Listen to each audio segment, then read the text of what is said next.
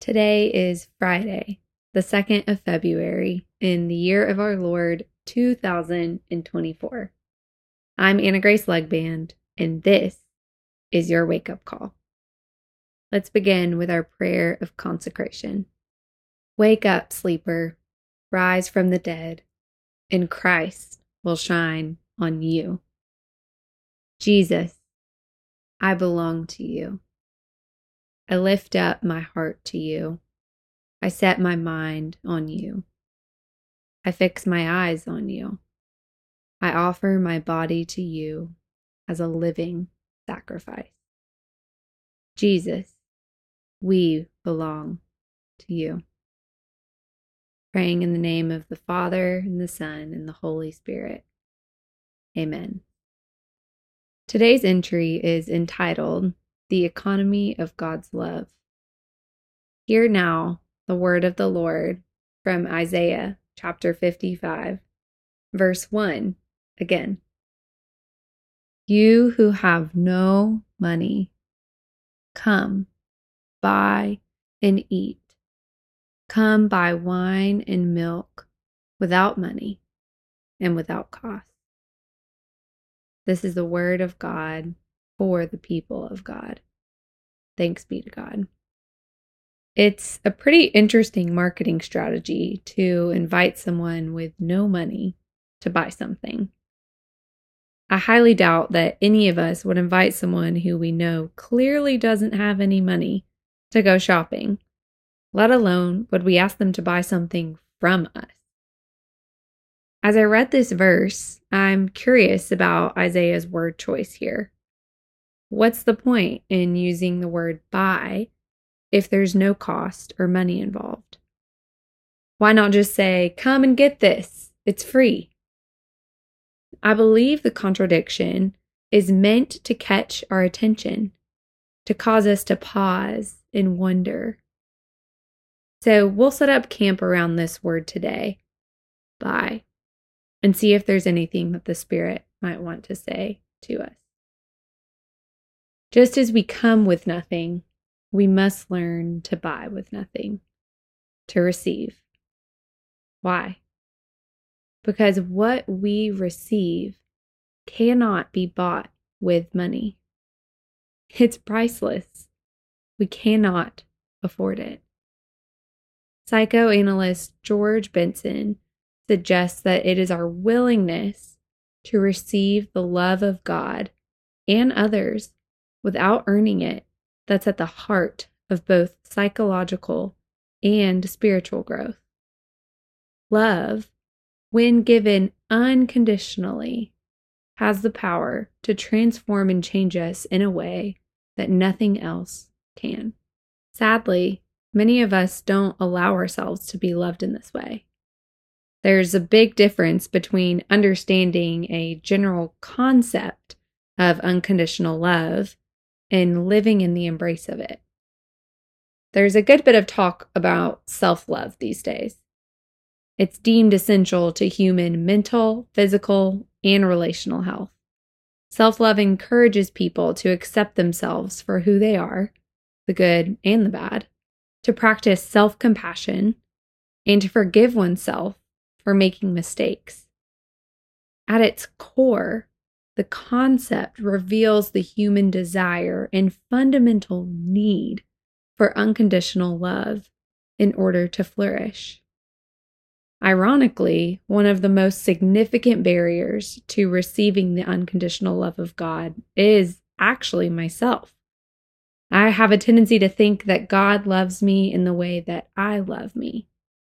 If I feel good about who I am, then it's easy to know God loves me. But if I feel bad about who I am because of something that I've done, failed at, or didn't do, his love can appear much more questionable. Thank goodness there's a better way. We have access to a love far greater than any version that we could give ourselves because it's rooted in the love of a God who is the same yesterday, today, and forever. God's love is a reflection of His character, not ours. his heart towards us does not change. His love changes us. We see this clearly on the last pages of our Bibles, where the prophetic invitation of Isaiah is transformed into a final declaration. He who was seated on the throne said, I am making everything new. Then he said, Write this down, for these words are trustworthy and true. He said to me, It is done. I am the Alpha and the Omega, the beginning and the end. And to the thirsty, I will give water without cost from the spring of the water of life. As we live in the embrace of this love, we are transformed by it. All things are made new. We begin to take on the shape of love, reflecting what we receive back to God and to those around us. This is the purpose we were created for, in the end towards which all creation is heading. Unconditional love is met with an unconditional response. All of me is given over to Jesus. This is not a one time thing, but an all the time, every day, moment by moment surrender. With every yes, every bit of myself that I give up, I actually become more and more who I was created to be. Receiving God's love for us results in loving ourselves, not because we decided we were worth it, but because He did. This love costs nothing to buy because it costs everything to give. Leave your money behind. Will you receive it? Let's pray together. Jesus, thank you for revealing the boundless, unconditional, unchanging love of the Father. Everything that I truly need is available in you.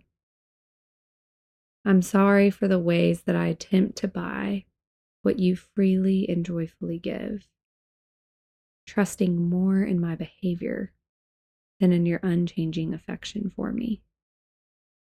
Holy Spirit, draw me further up and further into the love of the Father. Resting in your embrace, I receive your love for me. Amen. Continuing in a posture of prayer and inviting the Holy Spirit to guide you, ask yourself these questions.